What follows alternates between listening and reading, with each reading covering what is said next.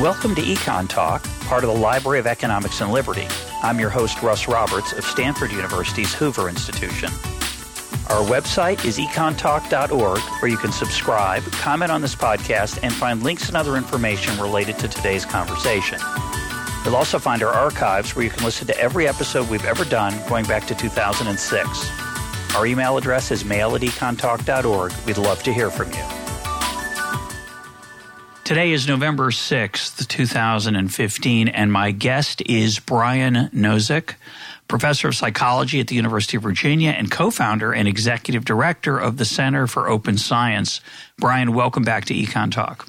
Thanks for having me back. Now, you were a guest about three years ago. Uh, I think uh, you had just started the Reproducibility Project, which was an attempt to reproduce results, uh, and particularly uh, in starting in psychology and the first results from that project have now been published. So I thought it'd be a great time to review that whole enterprise and have you back on to see where what you found and where you're going in the future. I want to start though with some background. Uh, what does it mean for a result to be reproducible? Uh, because there are different ways of thinking about it. So, what, when you use the term reproducible in this um, in these ventures, what do you have in mind? Yeah, it does mean multiple things. Uh, and the typical use of reproducibility uh, is if you already have some data and a finding, uh, can I, using the same data, uh, obtain the same finding? And that could be as simple as taking the analysis code that you prepared uh, and hitting run again uh, in an environment that produces the same result. Or it could mean uh, just taking the data and following the logic of what you did, generate my own way of analyzing the data and getting the same result. The way we use reproducibility is the further extension of that, which is to actually collect new data uh, and see if we can obtain the same result. Uh, so this form of reproducibility is also called replication, but reproducibility is often used as an overarching term for these various uh, ways of defining it. Yeah, and what you really want to know is did the typically in psychology, for example, you're looking at an experimental result, and you want to know if if you run the experiment on a different group of people, but follow the same protocol, that is, ask the same questions or put the subjects through the same experiences, whether the result is uh, the same. So, so, to me, so let me make sure I understand this because I'm a little confused. W- replicate what do you mean by replicate? So, in this context, replicate is the act of is the act of trying to create the same conditions uh, that are necessary to observe that particular finding, uh, and that's usually following the protocol very closely. Uh, but it might require some adaptations to that protocol that are perceived to be irrelevant to the finding. Right. So, if we did the original study in the United States and we want to do a replication in Germany, we might need to translate the materials uh, to for the participants to be able to read it. Uh, so it's not perfectly redundant, and no study is perfectly redundant with the original. There's always lots of changes, but the key is that those changes are deemed to be understood to be irrelevant for what you're actually investigating. So, why would you i'm going to say this in a negative way on purpose. Um, why would you waste your time replicating all these results? We've already found them. What are yeah. some of the issues? We talked about this three years ago but i want to review them. Yeah. why would you be suspicious or concerned about some of the findings in the finest peer-reviewed journals in your field or mine? Well, well the, the general answer is that reproducibility is central to science right? So a, a scientific claim doesn't gain credibility because of an authority saying this is true, you have to believe it, uh, or because that person has a good reputation. Scientific claims gain credibility by the ability for them to be independently reproduced. Someone else can follow the same procedure and find the same result. So the credibility is within the evidence itself, not within the generator of evidence. Uh, so that is a core principle of how scientific claims become credible, means that have having reproducible research is a core value of what science does, how it operates, how we succeed uh, in developing knowledge in science. So then, well, yeah, great, that's a value. Why do we need to then actually redo experiments that have been shown uh, in the literature? And the answer is, is because we don't know the rate of reproducibility of the published literature. we can assume that it's high, uh, but we don't know that it's high. And there's a lot of indicators uh, prior to this project being started uh, that suggested that there were challenges to reproducibility, reasons to expect that it might be lower than we anticipate. And a lot of those boil down to the incentives that drive individual researchers' behavior. My success as a practicing researcher is contingent on me publishing and me publishing as often as possible and in the most prestigious outlets possible. And what gets published uh, isn't necessarily the uh, there, there are certain things that are more likely to get published than others. I'm more likely to get published if I get beautiful, clean, positive, innovative results, because those are the best kind of results. Uh, but not everything that we do in our research looks like that. In fact, most of it doesn't. And so my incentives are to try to make the research as beautiful and publishable as possible not necessarily to make it as accurate as possible. Well, that's what Photoshop is for. Oh no, that's a different that's a different field. But so there's sort of two problems here. One is fraud, which is that there is an incentive, unfortunately, to literally right. cheat. But that's not the only problem. Right. Right. The fraud is is certainly a problem, and uh, and to to go that distance to actually deliberately uh, deceive uh, is a big deal. Uh, but that is probably a very small part of the challenges for reproducibility uh, because most scientists aren't willing to go that far, even though the incentives are strong. Uh, but rather, most researchers are in it to learn something. They're trying to get to the truth. They're trying, you know, why why do all of this work uh, if we weren't motivated by discovery and trying to find new knowledge and trying to apply that knowledge to solve human problems? So there's a lot of genuine effort uh, that researchers are doing to try to discover true things, but we're also trying to survive and thrive as practicing researchers. Uh, and because of that, we have a conflict of interest. Right? The findings that I obtain are have impact for my career outcomes. And so I will find reasons, not necessarily intentionally, uh, to drop studies, to drop analyses, to analyze things multiple ways. I have flexibility in what I ends up in the papers that I try to get published. And if that isn't a complete representation of how I got to those findings, then what's in the published literature could be more beautiful uh, than what reality is. So, in the paper you wrote a while back that we talked about three years ago, uh, there are two things I just want to mention again because they're so uh, important. One is the line uh, published and true are not synonyms, yeah. which is hard to for people to to accept. I think uh, journalists certainly have an incentive to ignore that truth, and so they publish lots of things that are published results in peer reviewed journals because they're really interesting and people want to read about them.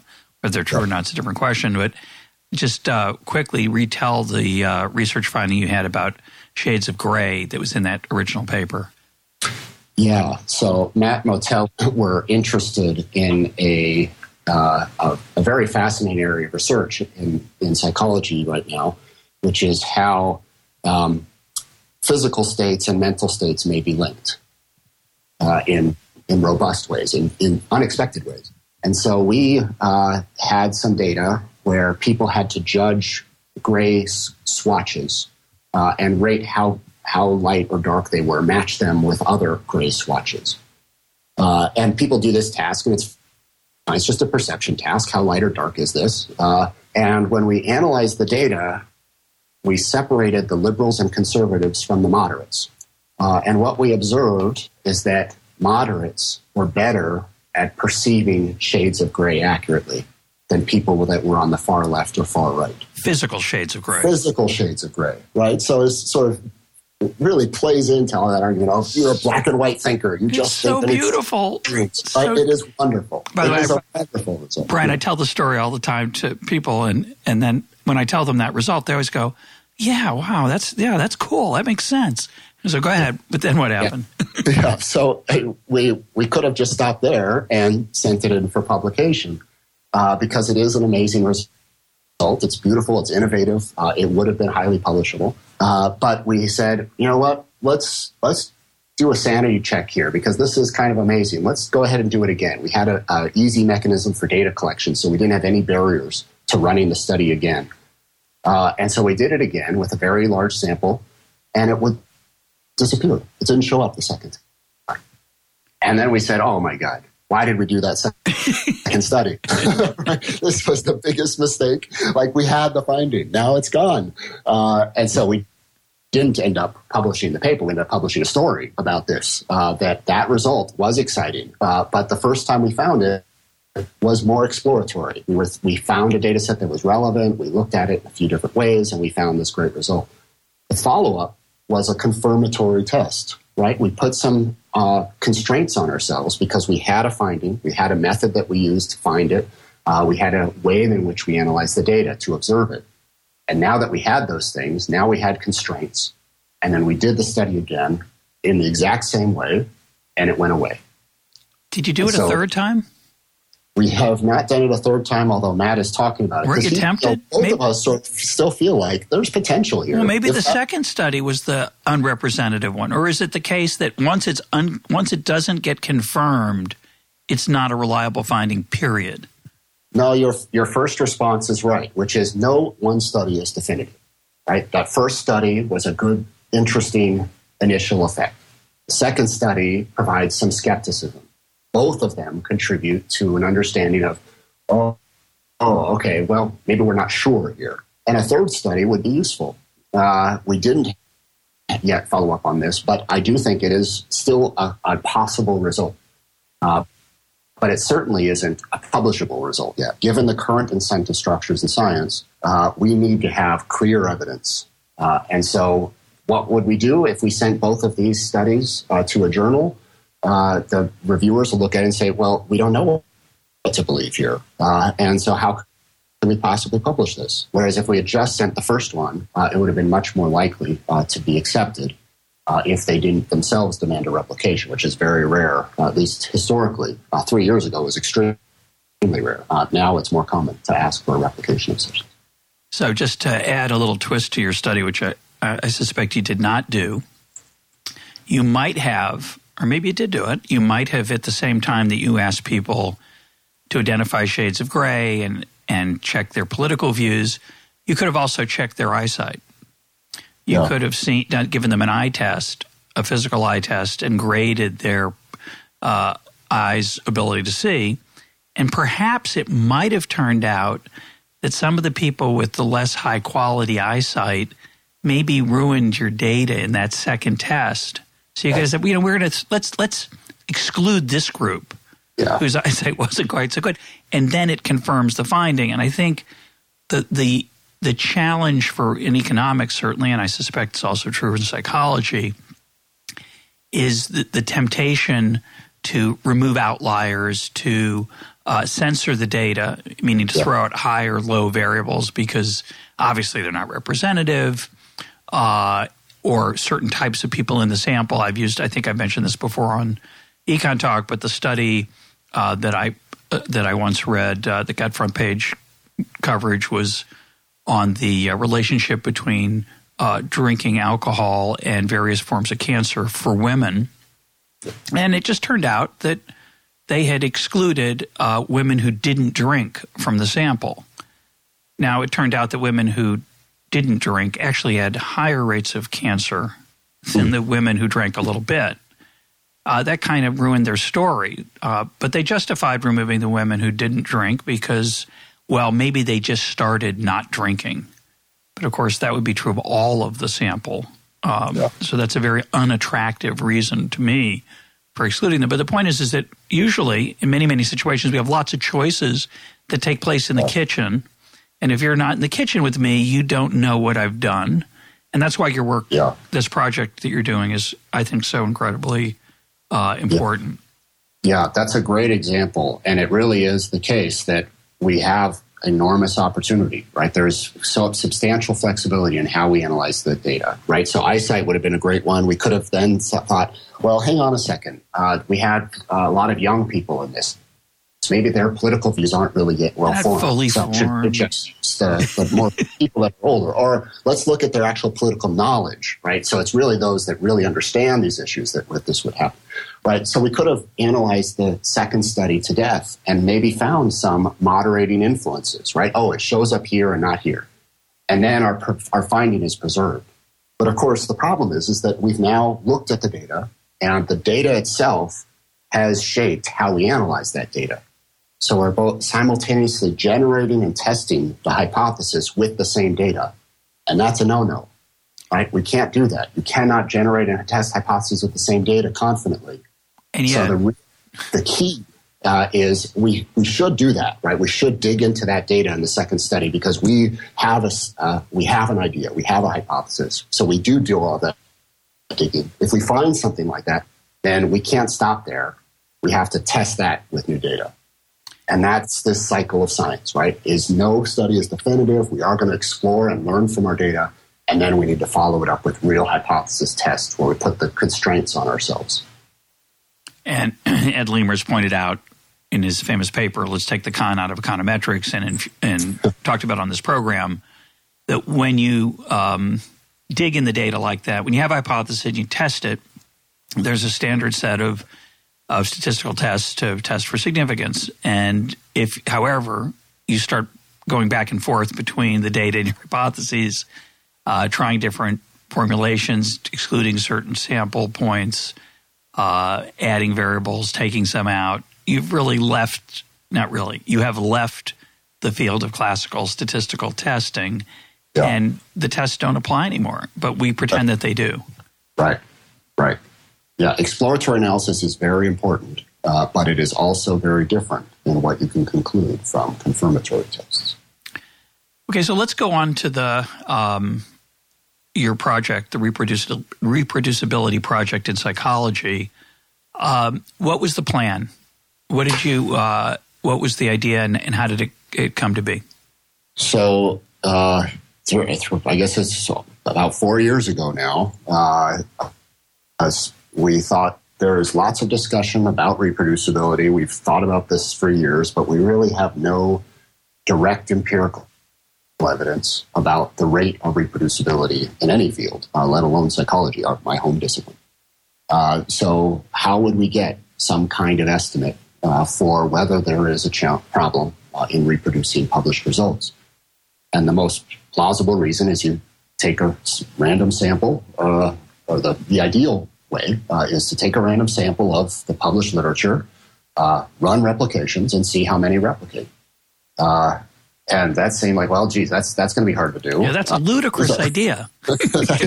no one wants to do it. no, uh, it is ridiculously There's dumb. no money in it. There's no fame in it. There's no glory. Uh, uh, turns out all of those ideas are wrong uh, because, because here I am talking to you. Uh, Oh, the glory. uh, the glory, the glory, exactly. Uh, but the but we thought, okay, well, we can't do the uh, perfect ideal to run a huge sample, but can we get close? What would it take to get close? No one, we, we can't devote all of the resources in our own lab to do this. Uh, but there are a lot of people that are interested in this issue, and maybe uh, we could get a group of people together to run 10, 15, 20, gosh, maybe 30 replications. Uh, and that would at least give us something, right? Somewhere to start, uh, because we just need something to ground this discussion. There's lots of, of mudslinging, there's lots of hoo-haing, there's lots of arms waving about the reproducibility challenges or not challenges. We need some to ground that in some evidence. Uh, and so we just started to say, let's let's each contribute a little bit. Let's crowdsource this and have a common protocol for how we're going to select studies, uh, what, uh, how we're going to develop the, the replications themselves, how we're going to conduct that, how we're going to interact with the original authors, uh, and then and we'll write a, a paper with the aggregate results. And so no one person or team will have to spend too much of their resources on doing a replication, uh, but collectively we'll get some, something interesting out of it. And so we started just by creating a, a web page, uh, and this was at the same time that we built the Open Science Framework, which is our uh, scholarly commons, a free open infrastructure for people to manage their research. And so it became the infrastructure for supporting the reproducibility project. Uh, and then we sent out an email and said, anybody want to join us? Uh, and very quickly, it was a team of 50 people. We said, oh my gosh, this actually might work. Uh, and then after a few months, it was a team of 100. And after a few more months, it was a team of 150. And so our aspirations uh, of how we, much we could actually get done uh, sort of grew in response to the fact that there was a real community of people in the field that were hungry to try to get some credit, some evidence, some understanding uh, of whether this is a, a, problem and to what extent it is and what we might do about it. Now, were you worried that some of them were too hungry? Um, so, that, you know, yeah. it's kind of fun to tear down a yeah. famous study that your mentor's enemy did right. that ruined your right. mentor's research. You know, so how'd you deal and with that? And certainly in replication, that has been the uh, perception of why one would ever do a replication is as a hostile act, right? Replication is a threat, not a compliment in the present culture of science. Uh, because why would you question my work? Uh, is the immediate reaction, rather than what we would idealize as the response to replication, which is, oh, my import- finding is important enough that someone else uh, wants to independently confirm it, right? That's should be uh, how it is, but it isn't how it is. Uh, so there is that challenge, and there there certainly is variation in people's uh, priors of what they think the problem is and whether they think particular effects will replicate or not. So the way we tried to manage that uh, in this process was to provide constraint on us as replication teams. And the, there are a variety of constraints, uh, but a few of them are that we defined a sampling frame of a particular set of studies that were eligible for replication. Uh, and then we slowly made studies available from that set to minimize selection bias uh, and to maximize just trying to have enough flexibility so that we can match studies with teams that have the relevant expertise, experience, resources. Uh, so what that what what part of what that tried to do is minimize the likelihood that individual team members would say, "Oh, there is this particular study I don't like." Rather, they're just looking at these particular studies from this particular year, from this particular journal, and they don't have any strong stake in any of them uh, but they're just looking at them for which ones they can do effectively. So you ended was, up. Go ahead. Sorry. Oh, so yeah, that was part of the the constraint that we had to ourselves. A second uh, element of the constraint on the replication teams was we required uh, interaction with the original authors to really do as the best job that we can to have a good faith uh, replication. Uh, so, uh, trying to obtain the original materials from the original authors, getting their critique of the design before it went uh, into production, and then documenting uh, if they continue to have concerns, documenting those and surfacing them uh, so that a reader can evaluate themselves. Was this a fair replication or not? Do I believe this one or not? Uh, and then the final part was just transparency of the entire process.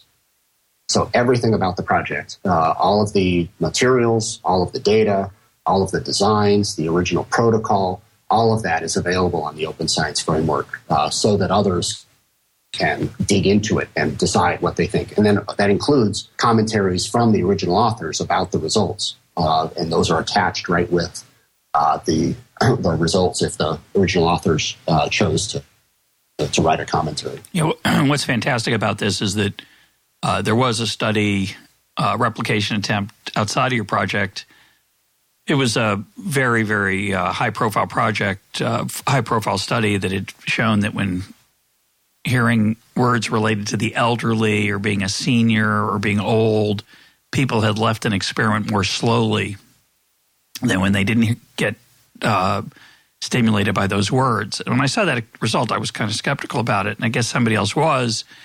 And they tried to replicate that finding, and they couldn't replicate it. And I remember the hostility that the original author gave back yeah. to the uh, the replicators because you know the author said you didn't do it right. You didn't. your tone of voice must have been wrong. You didn't pronounce senior correctly.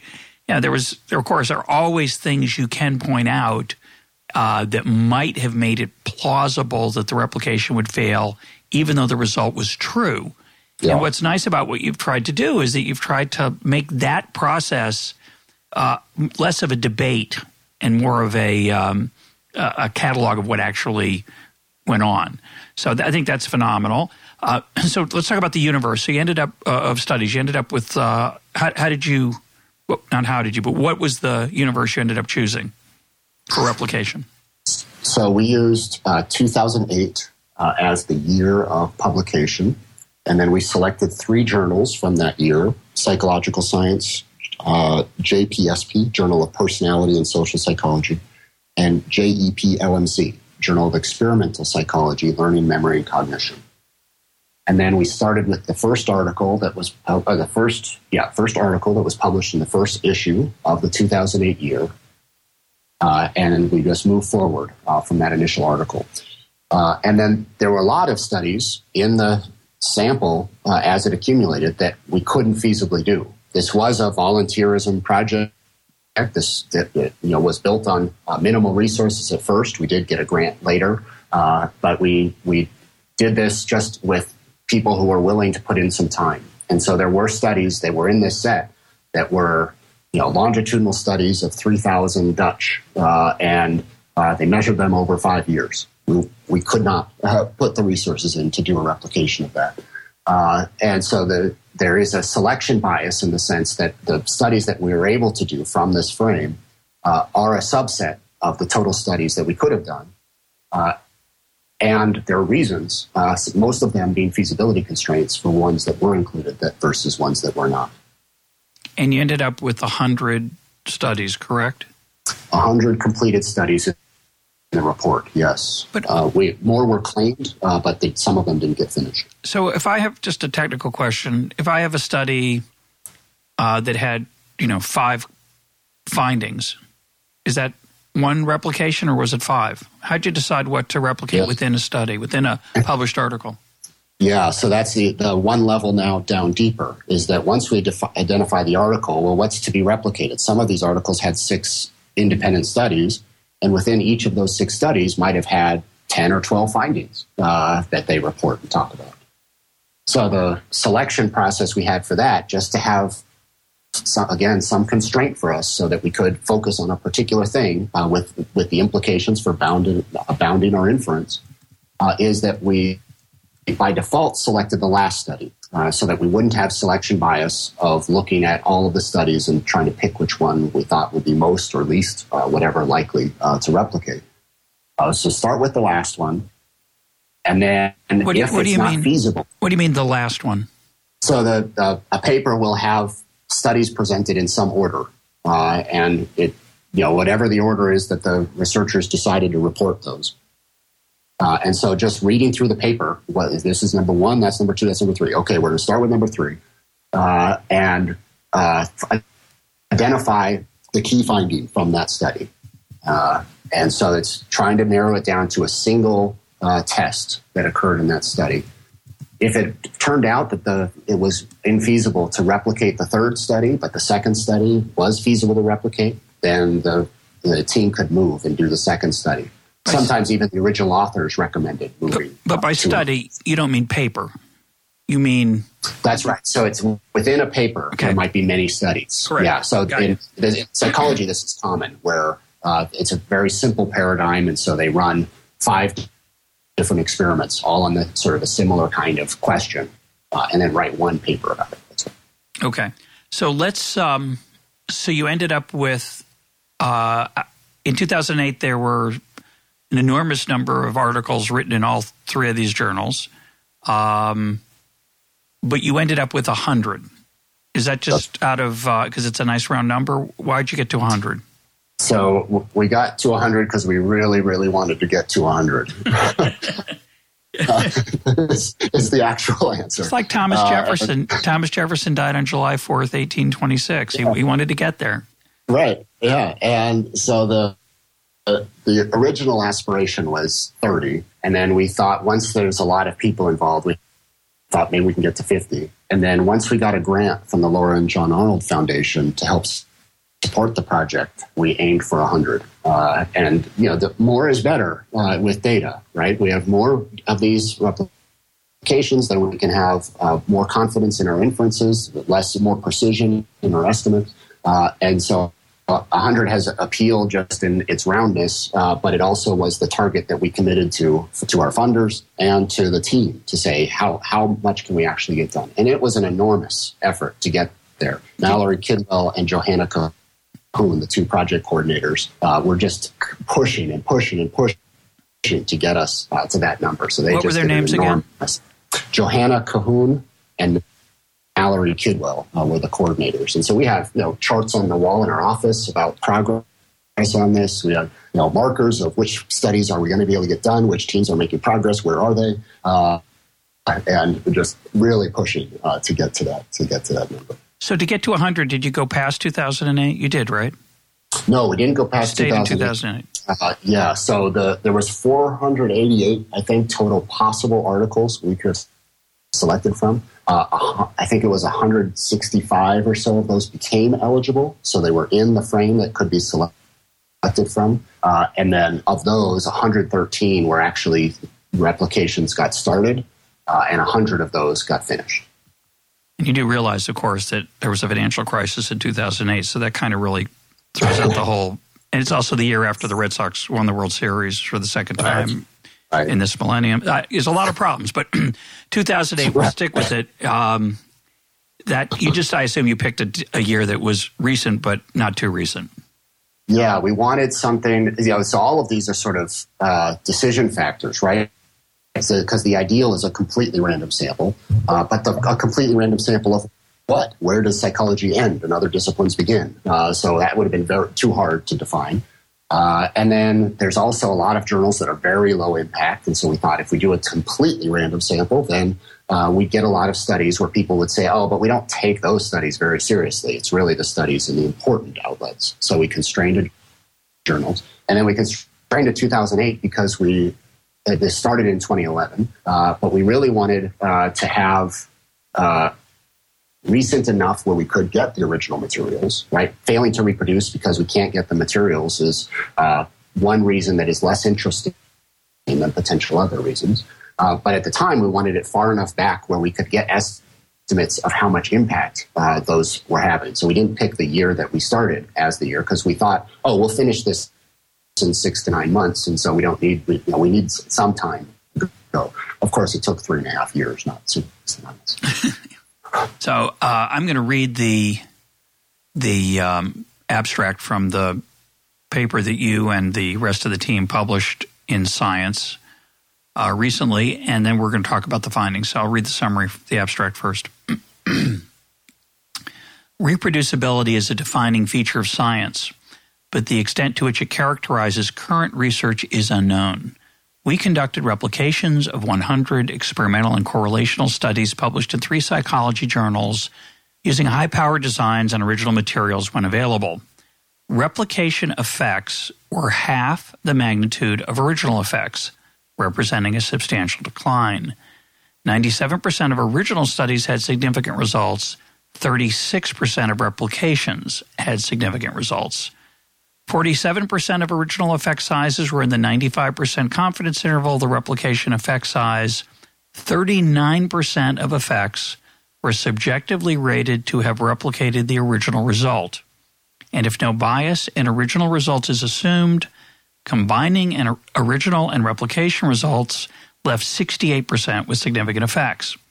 Correlational tests suggest that replication success was better predicted by the strength of original evidence than by characteristics of the original and replication teams.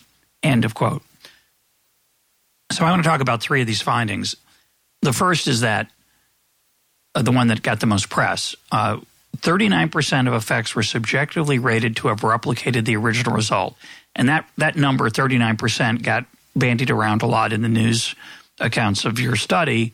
Uh, talk about what it means by, first of all, how did you measure success? How did you uh, measure it replicated the original result?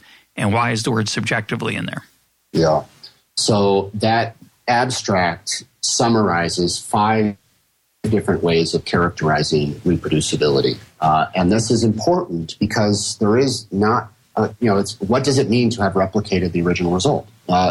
It seems like an easy question, but it, when you start to unpack it, it's a very hard question to answer. And so we used a multi methods, right? We used five different ways to sort of look at what the relationship between the replication and the original results were. Uh, and one of those was the generated the number 39%. And so the subjective ratings were the result of the replication team finishing the study, doing the analysis, looking at the results, and then deciding. When I look at the this and I look at the original result, are these is the replication success or not? And they gave a yes no answer. Uh, and so it was their subjective judgment of that. That one was very highly correlated with another one of the uh, criteria, which is was it a significant result? Did they obtain a p value of less than 0.05 in the replication, so like stop, they did? Stop there and explain sure. what a p value of uh, of 0.05 why why that matters. Yeah, so p values are the standard in uh, most uh, areas of science that use inference testing for deciding about the credibility of a particular piece of evidence. And what a p value means is uh, assuming the hypothesis is true, uh, how likely is it that we would observe this pattern of data? Assuming the null hypothesis, I should say, right? That there is no relationship to observe. Uh, how likely is it that we would observe these data? Uh, and when these data are extreme, they're quite different than what you would assume if there was no relationship. Then you get a low p value. And so lower p values are, better in the sense that they're saying these data are unlikely to have occurred with no relationship. And so then people want to say, well, so then that means that maybe the, my alternative hypothesis that I think there is a relationship is true. Uh, and so p less than 0.05 is the de facto criterion in most scientific research uh, for uh, whether the effect is considered significant and that you can claim that there is evidence uh, for your effect. And it's important to point out that the word significant here uh, in statistics is not the same as it's used in everyday language. In everyday language, significant means important, uh, effect has a big effect, um, matters. It matters. Right. But in, in statistics, it just means that it's unlikely to be true uh, by chance, which it still could be a significant finding statistically, but insignificant. So, uh, you know, a, a 20% increase in some variable could have a significant impact on another variable, but the change could be so small that it's not worth worrying about or it's not something that you'd normally care about, but it could be statistically significant. So just important for listeners to keep that in mind who aren't uh, used to these kind of words. Yeah, and this came up in a big news story very recently about the the can, uh, you know, does bacon cause cancer? And, you know, all of us bacon lovers uh, were very concerned about this particular uh, result being reported in the, in the, in the news uh, about bacon being linked to cancer. Uh, and also, there was some discussion about whether it was as strong as or stronger than smoking. Oh my gosh, how could that be? Uh, well, it turns out it was a statistically significant result. It was li- unlikely to have occurred by chance, but the effect size was not very small, or it was not very large. And so this that is the this comparison as you're talking about the importance, how much it predicts can be very small, even if it's measured highly reliably. So we're putting that to the side because we're going to stick with statistical significance right now. But so going back, so let's go back to the 39% number. I interrupted you to clarify p value. So people made an assessment um, of what? Of whether they thought the replication uh, was consistent. The finding in the replication was consistent with the original. So it was successful in reproducing that original result. And they just gave a yes no answer. And, uh, but how did they make that call? So they just by looking at the evidence and the correlational data suggests that mostly they used the p value to make that assessment uh, and might have been influenced to some degree by what they observed as the effect size how strong a result was the original, how strong a result was the replication. So the uh, the average finding, if I have this, let me get back to the uh, summary. Right. So the average finding was half the size of the original. Yeah. So that means that some of them were less than half, I assume. Um, yeah, quite a few. Quite a few. Quite a bit less than half. They could still be statistically significant, though. So, so who made the call about whether that was a replication or not? So let's say you find some effect, it's claimed, you, re, you try to reproduce it, it's only a third as large, but it's still statistically significant. Is that a confirmation or a fail, or is that a failure to reproduce? Well, because we had five criteria, it's both. Uh, and because in some of those criteria, like the 36%, it would be count the 36% of statistically significant results, it would count as a success. In the effect size comparison, it would look like much less of a success, although that's sort of continuous. It's not a discrete yes or no, it's a comparison of the effect sizes.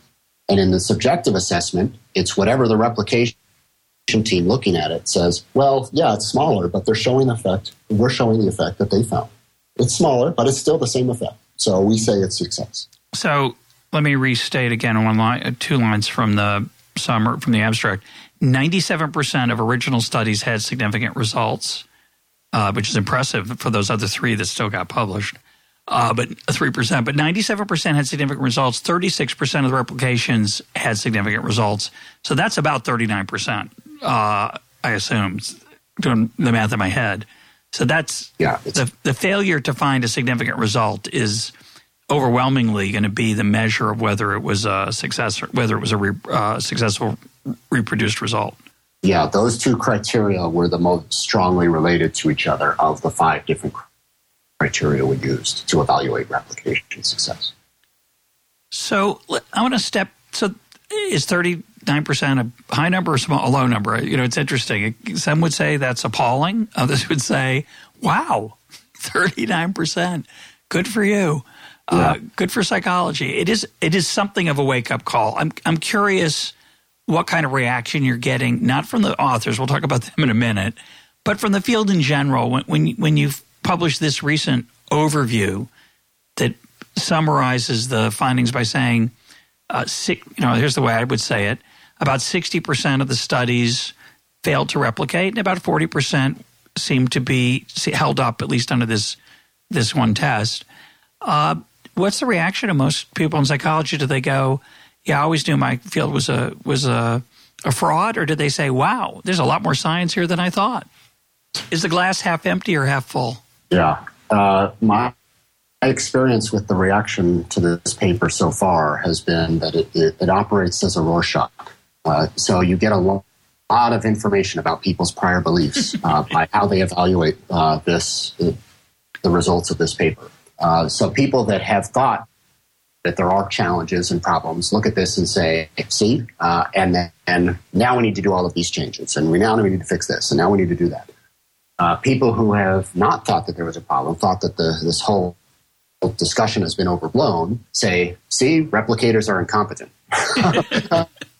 you know, so uh, and, and, maybe it's somewhere in between. We don't know yet. Uh, so, but it is a uh, it is a paper that's serving the purpose of having done the research in the first place, which is to ground these debates, these priors, these different beliefs about the challenges into something where we can actually dig in and uh, start to unpack it. So, what's really great that's already happening is that all of these data are open, all the methodology is open and there are lots of people with very different prior beliefs about uh, the, whether there's a problem or not uh, that are digging into it, critiquing it, finding new things, finding things that suggest the problem is worse, finding things that suggest the problem isn't so bad based on these data. But it is a data driven discussion. Now, they're, they're hypothesis generating, right? This is exploratory at this point, uh, looking at these data. But nonetheless, it's using data rather than just whatever people think based on their anecdotal experience. So I got interested in this decline issue um, from an article that um, Jonah, Jonah Lehrer published in the New Yorker. He's since yeah. fallen on Jonah's fallen on hard times, but it was an article about Jonathan Schooner, the uh, psychologist who had found this provocative effect, uh, counterintuitive effect, and then went back uh, somewhat akin to your uh, Shades of Gray study and had uh, and by the way that's what you would have called your paper if it had been published uh, 50 yes. shades of gray it's a shame. Uh, who knows? You maybe you'll resurrect it. But anyway jonathan schooner um, schooler yep. schooler excuse me. Jonathan schooler uh, found that when he went back to retest a result of his that it got smaller i think by about half. Then he went and retested again a few years later. It got smaller again yeah. And this was came to be known as the decline effect. Do you have any thoughts on that? And especially given that you've found it now in this paper, why should we observe a decline? Uh, it's hard to imagine that somehow over the last X years, people aren't as good at Y or Z, whatever is being tested, that the effect is somehow diminished by uh, sunspots or whatever. It just it's it does it's alarming. Yeah. So the I'll, we don't know what the answer is, but the most available explanation, meaning the one that just sort of drops right out of uh, the, this whole debate about reproducibility, is that the decline effect is a function of the publication bias. Uh, this sieve of what gets through from actual research being done to research being published uh, requires statistical significance, right? Getting that p value below 0.05, but is also done in a context where research is pervasively underpowered. We don't collect enough data for testing the questions and the effect magnitudes that we can we can expect in the kinds of research that we do. This is a pervasive problem that's been discussed since the 1960s. Uh, but the consequence of those two things happening simultaneously, low powered research and requirement for statistical significance, means that the only way you can get statistical significance is to take advantage of chance uh, and happen to observe larger than reality of larger than what are real effects. That just because I run five studies, I am investigating a true effect one of those will happen to be larger than it really is and obtain that statistical significance, and that's the one that gets published. So if that is occurring at a pervasive scale, then the results of the reproducibility project are exactly what you would expect as a consequence, which is most research is actually when you just do it and report it, regardless of whether it's significant or not, is going to estimate smaller effects than those few that get through the publication pipeline.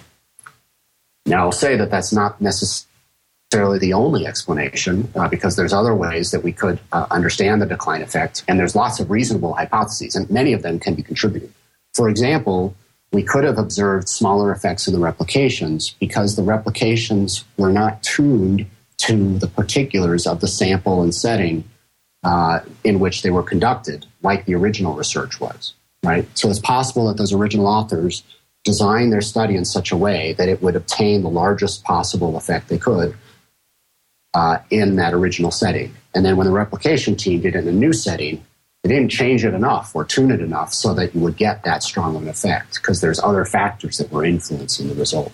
Uh, so tuned in ways that aren't observable or that aren't listed in the protocol. Yeah, or that you wouldn't know that you needed to change. Uh, that that are subtleties, right? What kind of language you use to communicate to those kinds of participants. Facial expressions. I mean, yeah. My, my favorite example of this is that I may have mentioned this before on the program, but it's so good. I could I should use it all more at least once a year, which is the uh, studies that showed that um, that people have ESP, they have extrasensory perception. There was a test done with with cards. So I'd put a card down on the table and I'd say, "Guess what suit this is." uh, and, and, people would guess. And then uh, some people were shown to have a much higher than 25% ability to identify the suit. But it turned out that what had happened was, in doing the experiment, uh, the people who had done the experiment would do a a practice. So I'd say, guess what suit? I want to get you ready for the experiment. Guess what suit this is? A heart. Oh, you got that one right. What's how about this next one? A club. Oh, that's two. You're two for two. That's great. Well, let's keep going. Whereas if they didn't get the first few right, they'd say, okay, now we'll start. so once, once, you do that, uh, you've kind yeah. of, and if you didn't write that yeah. down or you didn't have a video camera, right. uh, you, you couldn't reproduce the finding that people have extrasensory perception. You'd find they didn't. Um, anyway, uh, I want to ask a question uh, that's not in the science paper, um, the summary of the results. Obviously, what you did is incredibly. I think it's incredibly important and, and really, uh, it's glorious. Even if you don't get any glory, and I think you, you do get some glory, so I'm very happy for you. But oh, I have been, but the 269 others have not been their share of glory. So I am uh, benefiting from all of their work uh, in actually getting this done. Well, they're listed. They're listed. they're listed. Oh yeah. Uh, well, that's good. If you dig down deep, you can find their name somewhere. Oh, uh, but they really are. They did this because they believed uh, in the importance of the question uh, and volunteered their time. They provided a service. Uh, yeah, and God bless all I, of them. Yeah. Um, but the um, the question I want to ask you is this: So you found out something very general uh, that's interesting about the reliability of psychology findings, quote, on average. Um, if you did it again with a different 100 articles, it'd be interesting. You might get 36% reliability or 48 or 18. Obviously, if you did not, if you had an infinite budget and you could replicate, try to replicate some of the larger studies, you'd get a different result. But you also may have learned, I assume you learned something else that I didn't see in the science article, which is there's certain stylized facts, and I'll choose behavioral economics because uh, it's the interface between our two disciplines. So there's certain stylized facts that have emerged from lots and lots of experiments that people assume to be reliable. Uh, just to take one example, that people feel differently about losses versus gains. Yeah. So that uh, reaction to that is asymmetric. Uh, so there's a bunch of those findings, and I listed one earlier in psychology that when you hear the words old or senior or AARP, you start to move more slowly. So those are less confirmed, obviously, because they might be based on one study, one paper. Is there any pattern in the unreproduced studies that shouts out at you uh, from the 100 replication attempts? Did it turn out that, well, the 60% that failed roughly, you know, most of those were in such and such an area. I guess those are questionable. Did you learn anything qualitative that, that you can share? Yeah, the, we did exploratory analysis of uh, different characteristics of findings because it would be highly beneficial to be able to predict challenges for reproducibility. Uh, and that doesn't explain, but it, you can at least predict when they occur. So, one that has generated the most discussion, at least within the field, is the fact that uh, we were successfully reproduced findings in cognitive psychology, right? Looking at the basic operations of the mind, perception, memory, attention. Uh, we, we reproduced those effects at twice the rate as we reproduced uh, social psychology effects, my discipline, right? Understanding ourselves, interactions with others, uh, stereotyping beliefs about people. Uh, so why but the, uh, the, obvious question is why? Uh, why is it that we observe twice the rate in cognitive than social? Is it that social is doing worse practices and so they're not, uh, uh, uh they're just not as reproducible? It's obvious, Brian. Those are the less honest people. It's sorry, it's your field. You got to face it. So there we go. So we've solved the problem. Yeah. Uh, the so. The, it is possible that there's something about the research practices. It's possible there's something about the people. it's possible there's something about the kinds of things that are being studied. Yeah, probably so that. One obvious thing at the at the latter end is that uh, social psychology is investigating things about the social experience, about the context in which behavior occurs, and doing replications necessarily changes the context. So it's quite possible uh, that the replications have much weaker evidence than the originals because they didn't weren't sufficiently attentive or weren't able to address those shifts in context. Uh, and so it really is varying across uh, different. So that's possible explanation. A lot of people uh, that, especially those that, that are uh, involved in social psychology research, will gravitate to that kind of uh, possibility. Of course, we don't we don't know if that's the explanation because other possibilities are also plausible. Another difference uh, between social and cognitive psychology is that most or many cognitive psychology research applications use what are called within subject designs. Right? I am my own control because I'm in multiple conditions, multiple treatments of the experiment. Right? You flash me words on the left side of the screen, and then you flash me words on the right side of the screen, and you compare my responses between the two. That is a highly powered design because it reduces a lot of error. You don't have to compare me in one treatment condition to you in a different treatment condition. For sure. But social psychology tends to use more between subjects design. You can't, in the same experiment, easily increase my self esteem and lower my self esteem uh, and have me feel like that makes any sense at all. Uh, and so we need to use more between subjects designs. And those tend to be lower powered uh, and so we may be seeing a consequence of some of the methodological differences uh, between fields to produce that kind of. So there's a, a, a, there's a group at Berkeley. It's the Berkeley Initiative for Transparency in the Social Sciences, and I was happy to see they recently launched the Leamer Rosenthal Prize prizes, plural, for open social science awards that honor research that's particularly transparent and open about reproducibility. Um, being an economist and a fan of Ed Leamer, I don't know Rosenthal, but I was happy to see this. And, and, and Leamer's essay on the launching of the prize is phenomenal. I, I recommend it to people. I'll put a link up to it. I noticed that you're on the executive committee of the Berkeley Initiative. Uh, what's going on? Why is this issue getting so much attention these days? Uh, you know, five or ten years ago, when you and I would grouse about this, complain, and be anx- be worried about it, you know, people would say, "Yeah, well, yeah, yeah, yeah, yeah, yeah," and nobody would would. They just keep publishing. All of a sudden, social science, and I think science is next. Um, social science is very self aware. Social scientists are very self aware of this issue. Why do you think it's now? Yeah, it is a curious uh, phenomenon because methodologists have been talking about this for 40, 50 years, uh, writing papers now and again. And, you know, the, the, same issues have been coming up over and over again. Uh, Bob Rosenthal, the other, uh, uh, the other part of the prize, uh, it is coined the term file drawer effect.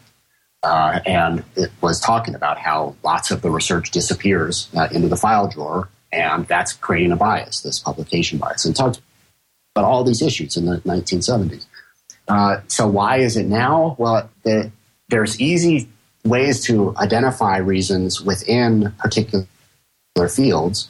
But the weird thing is that it's happening across all fields, uh, and it is has extended to the life sciences and physical sciences uh, dramatically so. Uh, and so I think what has changed, and I, I can't really say this is the cause, uh, but what is different this time and how it has become such a discussion is that issues of reproducibility have come up in many different places, sort of all at the same time. And that has produced a collective discussion that everyone is involved in. It's not just methodologists, it's not just practicing researchers, it's also funders, it's also the federal governments uh, are paying attention to this issue, and uh, and it's also technology groups and organizations that are trying to do things to address it. And so it is, it is as if there was some tipping point that just turned this into, we got to deal with this. Uh, no, no more ignoring it. All of this is sort of collectively moving us to action.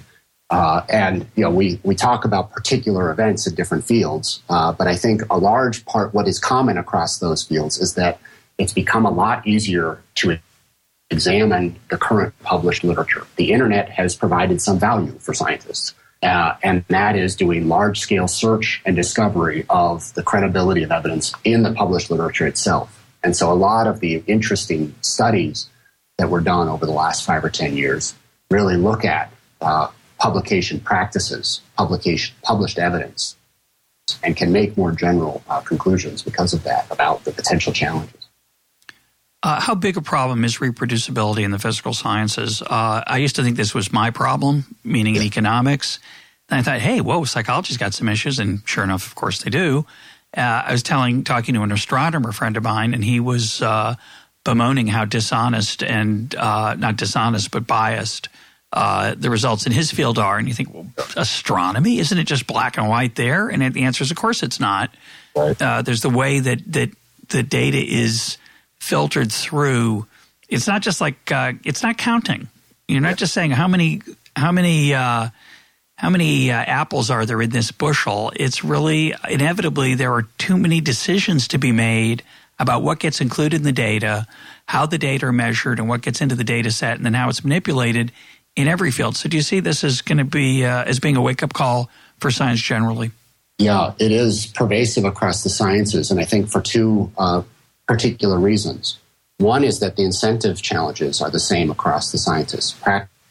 Practicing scientists are competing very hard to get a very limited number of jobs and then advance uh, through the career ladder in those jobs. Doesn't matter if you're a physicist, a chemist, uh, economist, a psychologist, or anybody else.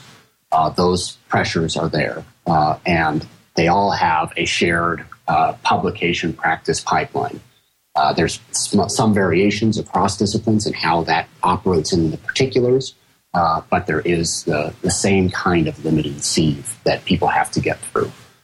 Uh, the second factor is that everybody is working on problems that they don't really understand the answers to yet. That's why they're working on them.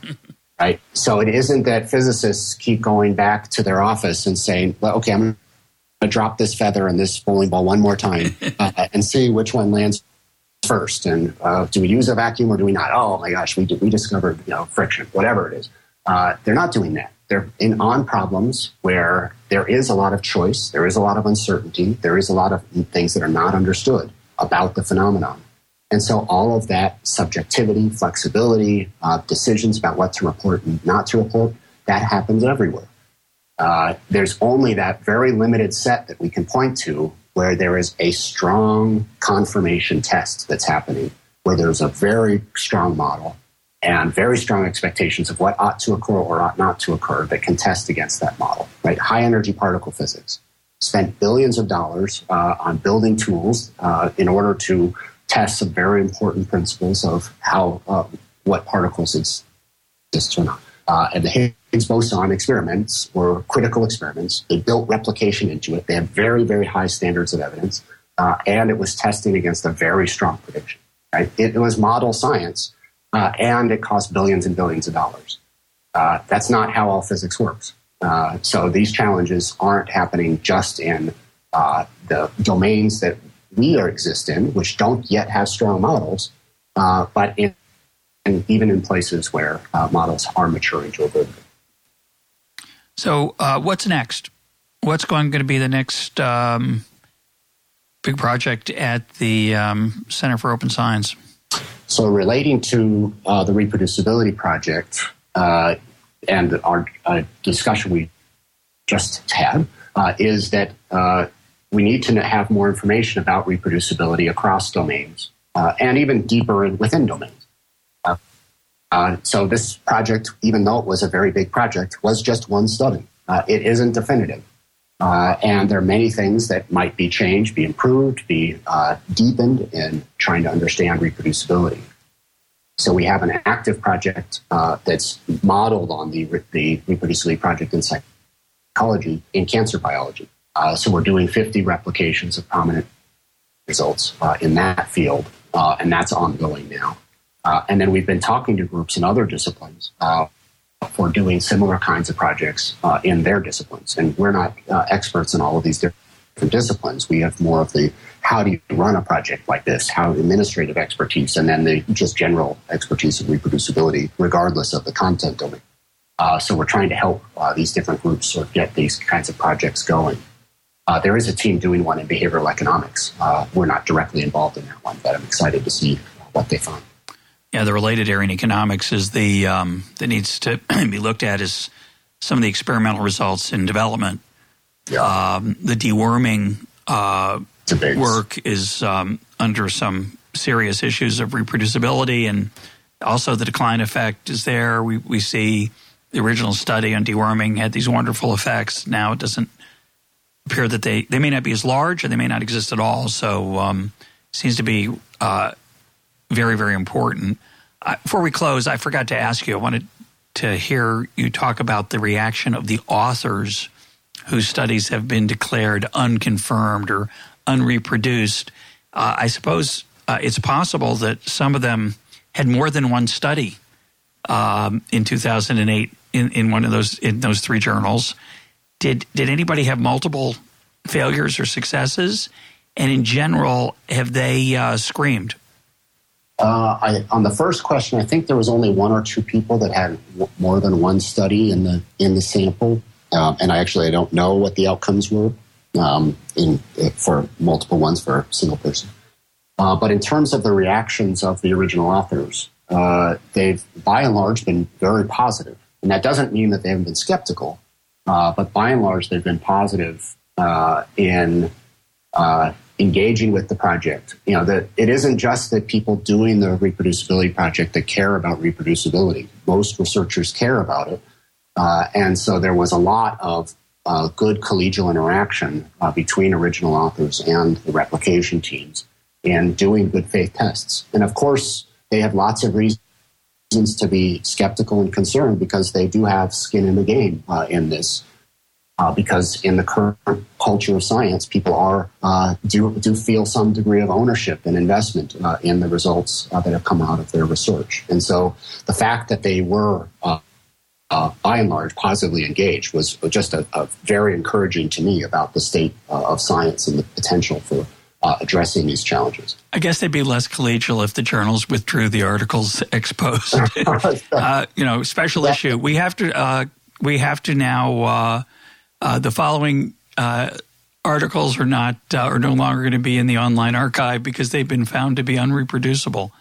Right, and yeah, that would not have been, and, and of course that would have been way beyond the replication is just one attempt, and it could have messed up. we don't know. Uh, so, and, and I should note that it hasn't been that's uniformly been positive. There, lot, uh, you know, there were challenging interactions in a number of cases. There were uh, people who said, "Well, I don't think this was done uh, to the standards that I I would have wanted it to be done uh, the, in terms of the replication of their uh, study." and we're, we're trying to surface all of that and make, give original authors an opportunity to talk about what their experience and expectations and their, what, how they revise or not their beliefs about uh, the research that they had done uh, based on the replications. Because that's really sh- should be just part of the conversation. Replication is essential, and original authors have a perspective and often the most expertise in the particular thing that they were studying. And so you have to have that be part of the conversation of when a replication occurs and, and turn that conversation into one of puzzling over how can we get it right? It isn't a contest to see who is right. It's how can we work collectively to get it right in order to have a strong, credible base of knowledge that we can all uh, be confident in and use to solve the social problems in the world.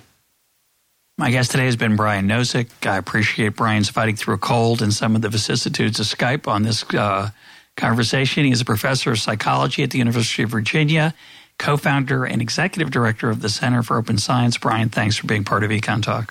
Thanks for having me again, Russ.